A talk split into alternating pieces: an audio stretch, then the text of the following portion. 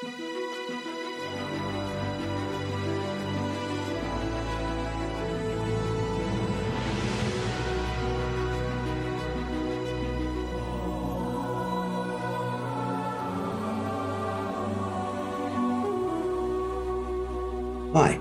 I'm Grant Berry. Welcome to the Romans 911 Project podcast. We're stepping into the reconnection in the one new man and the fullness of John 17 love and unity is becoming a reality.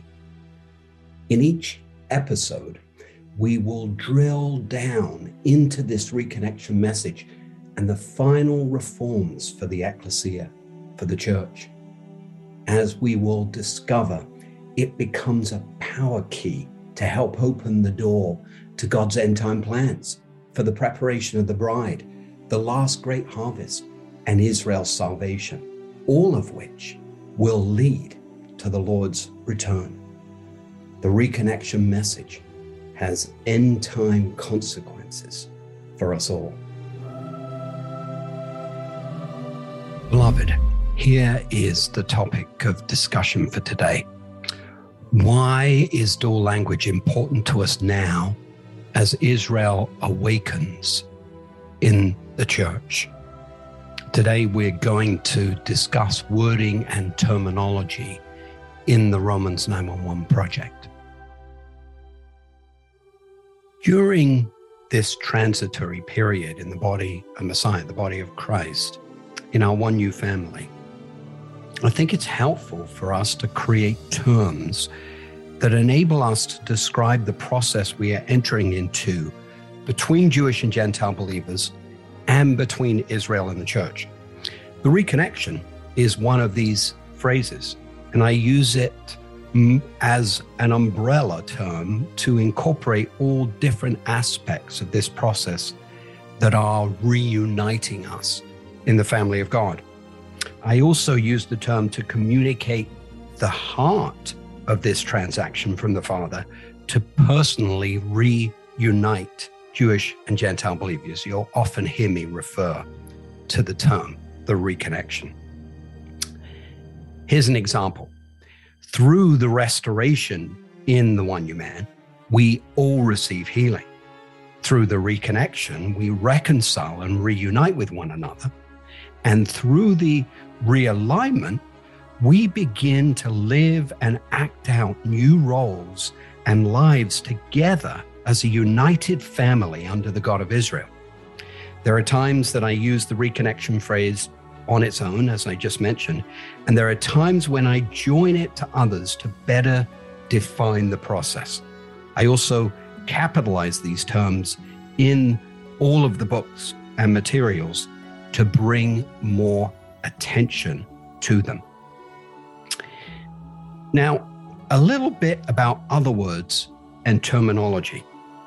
In Romans 911, I use what I refer to as dual language. I think this is going to become really important for us in these coming days to understand this.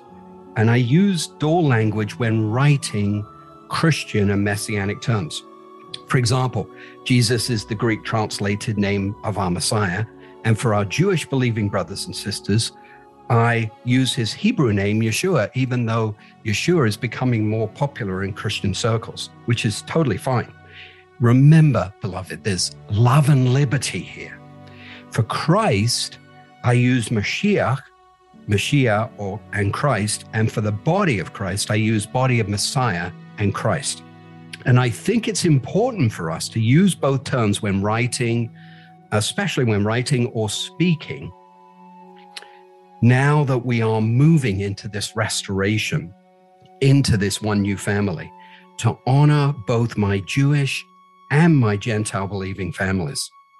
Plus, I think this will help Jewish believers feel more comfortable and more included in Christian circles. You might be surprised to hear that our Lord was never called Jesus while here on the earth. Instead, he was called by his Hebrew name, Yeshua.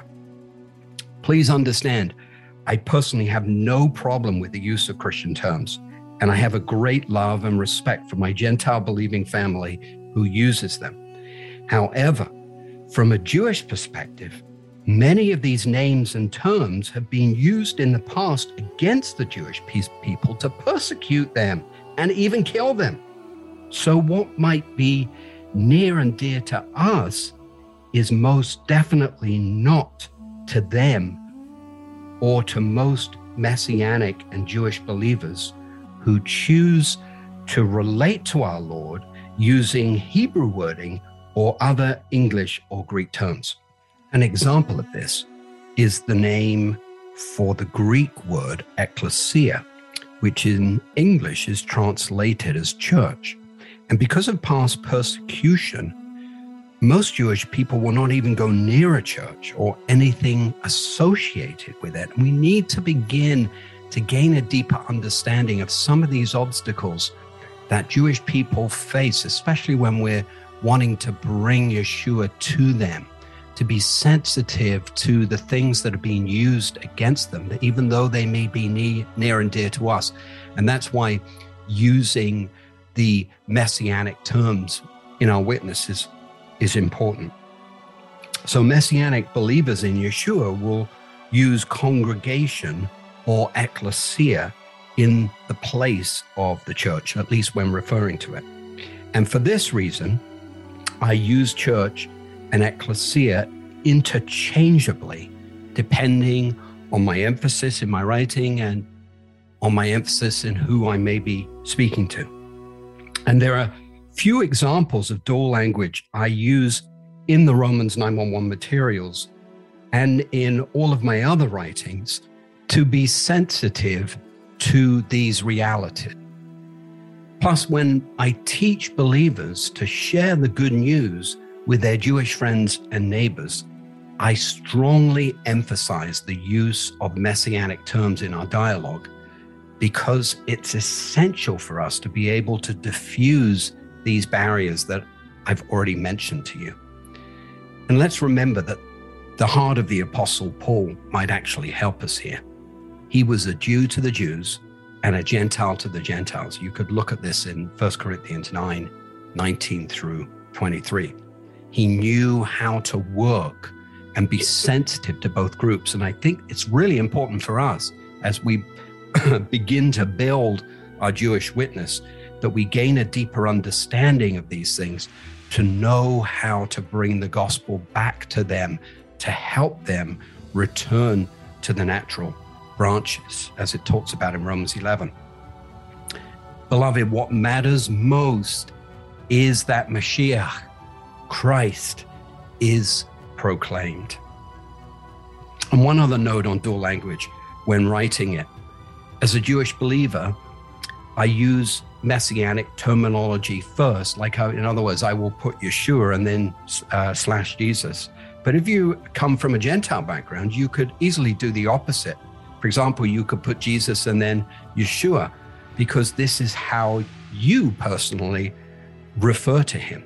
And I think it's important during these days of Israel's awakening that we all learn to become more sensitive to this issue, which I have written about in much greater depth in the Romans 911 project. Romans 911 is all about Jewish and Gentile believing issues and helping them to find a pathway back to Yeshua. So it's necessary in the book to use terms that help bring greater def- definition. For this reason, I do not often use the word Christian nothing against it. But I use do, don't use the word Christian to describe believers because this could include both Jewish and Gentile believers. So it's important for me to find definition between the two. So uh, in my writings, because I'm writing about bringing the two groups together. So rather, I use the terms uh, Jewish or Messianic uh, believers and Gentile believers or Gentile believing church and messianic body for corporate references. So you know exactly who I'm referring to specifically in the text. The word Gentile actually means non Jew, and it is also the term used in most Bible tra- translations when differentiation is needed between the two groups. Now, you'll also see sometimes, especially in my other books, the first two books, the New Covenant Prophecy and the Ezekiel generation, when I write the name of God or the Lord in my writings, especially in the New Covenant uh, prophecy, I omit the middle vowel. And I do this when addressing Jewish people or Jewish believers because this tradition has gone back for thousands of years amongst Jewish people that most Christian people are not aware of. In Judaism, when uh, the Torah, the five books of Moses, was written, the Jewish people considered the name of God too holy to write, which shows actually, it actually shows great reverence and respect for our Creator, for the Lord. And so early on in my walk, as the Lord was reconnecting me to my Jewish roots and heritage as a believer, when I first discovered this, I was immediately impressed by it because it always served to remind me of the holiness of God's character. So whenever I wrote his name, I adopted this into my writings. As a Messianic Jew, I also believe that we have liberty to practice the traditions of our fathers and the heritage of Israel as long as it avoids legalisms in our spirits. But I've also noted that this can be confusing to my Christian brothers and sisters. So, as I developed in my writings, I now use the hyphen only when I'm writing something that might be read by a Jewish person or Jewish believers. And I also encourage all Christians to do the same through their own Jewish witness and evangelism. First, because Jewish people who have knowledge of their religion will better relate to this, which is important. And second, it serves to improve our connection to them when we are trying to reach them with the love of Yeshua. I want to do my best to try and bring this home to you uh, especially to God's children from the nations, if you're if from a Gentile background. As a Jewish believer, um, I want to try and explain to you some of the things that we may be more sensitive to in order to help you understand, better understand this process and why I think dual language now is so important. You know, recently I watched this incredible video um, it uh, it was about ten minutes long with every possible name of Jesus, uh, of the Father of God under the sun, and it, and it even used Adonai, but it omitted his Hebrew name Yeshua. And I was so impressed and impacted by the anointing on this particular video. But in my heart, beloved, I felt a little sad. Uh, and even, uh, and I wanted to send it to some of my Jewish friends, but it was so focused again on Jesus and Jesus Christ. And instead of adding Yeshua and Yeshua HaMashiach and adding that Jewish element, I couldn't, I couldn't send it. I, I sent it to one Jewish person, but I explained to them that uh, it, it, it, it could have used um, uh, you know, his his uh, Hebrew name as well to explain who he is. So I'm trying to explain that to you. And then here's another thing: if you're sharing the gospel, you know, as a preacher or a teacher, or even in a Bible study, what happens when one Jewish person walks in the room? You know, we have the church has been managed by God's uh, children from the nations for so long that we're so used to using Christianese, Christian terms, which are fine in, in a Christian environment. But if we're in the stage now where God is beginning to open up his church for Israel to be restored to the family, don't we have to become more sensitive? And what happens? I'm, I'm speaking specifically now to teachers and preachers and pastors. What happens when one Jewish person is in the room, maybe not even saved, doesn't even know the Lord? Shouldn't there be a place where we are more sensitive uh, and to using language that may be more inviting to those Jewish people that may be listening. Remember, beloved, there's a pathway here uh, as the Jewish people return to faith.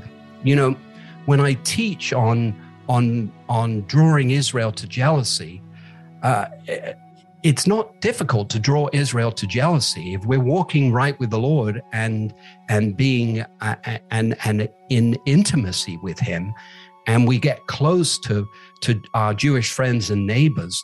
After a while, after we've um, asked to pray for them, they see that there's a connection. They see that something's real. This is how I actually was drawn to faith.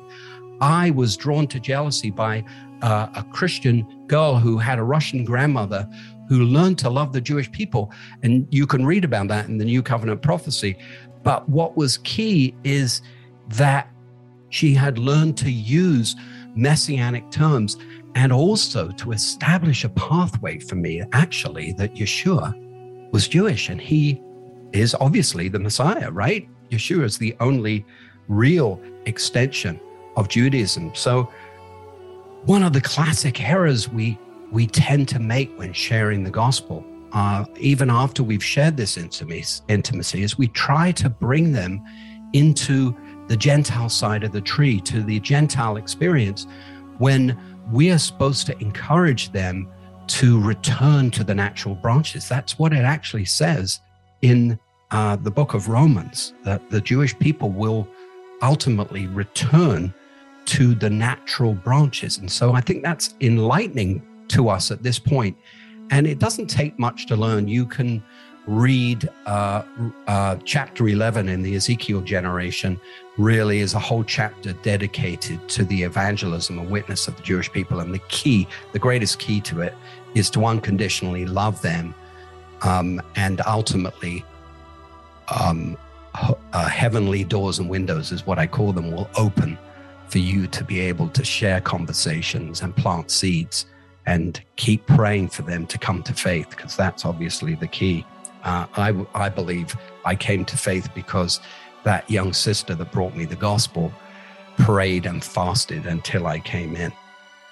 This especially applies to churches that are in more heavily populated Jewish areas. I truly believe we have to learn to become more sensitive um, to inviting Jewish people to come into an environment that incorporates both Jewish and Gentile perspective, love and unity in the one new man. And of course, um, through Messiah, we come in to this beautiful one new creation where we love one another equally and we're equal in the spirit. But that does not eliminate the different expressions we have. And we need to be able to encourage Jewish believers to become strong because they need to shine the light, especially in this day. They need to shine the light back to their own people.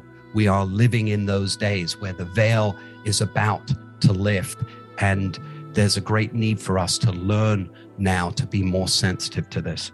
Beloved, join us next week as we discuss taking a new journey into the one new man. May the God of Israel richly bless you in all you do.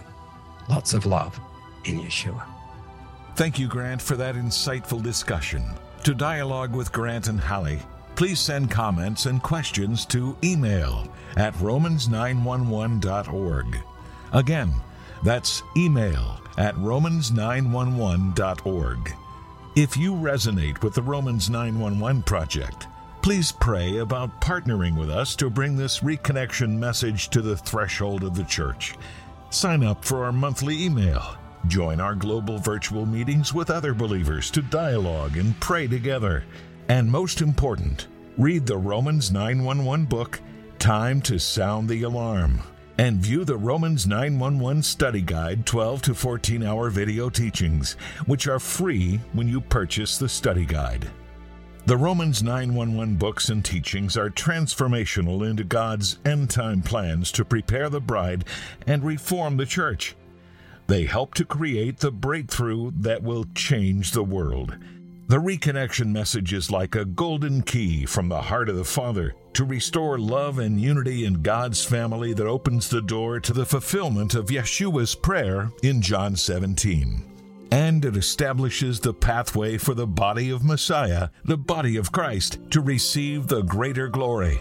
But this reconnection message in the one new man has been hidden during the church age in the mystery to reawaken Israel to faith and is only just now coming to light. That's why we need your help to fund this project, to bring the message forth, to help us blow the holy shofar, to awaken the greater church into this restoration. Now is the time. Would you pray to give Chai, to give life to the reconnection, to reach the church and the messianic body, and help unite the family of God? To fund the Romans 911 project, we have created the Give Chai Life campaign. Chai is a Hebrew word meaning life, but it also represents the number 18. And for just one Chai, $18 a month, you can make a difference. Please be prayerful about this. We can't do this without precious saints like yourself who are beginning to get this revelation to help us bring this message before the church. For more information on the Romans 911 project, please visit our website at romans911.org. It's easy to remember romans911.org. Please also subscribe to the Romans 911 project wherever you listen to podcasts at the end.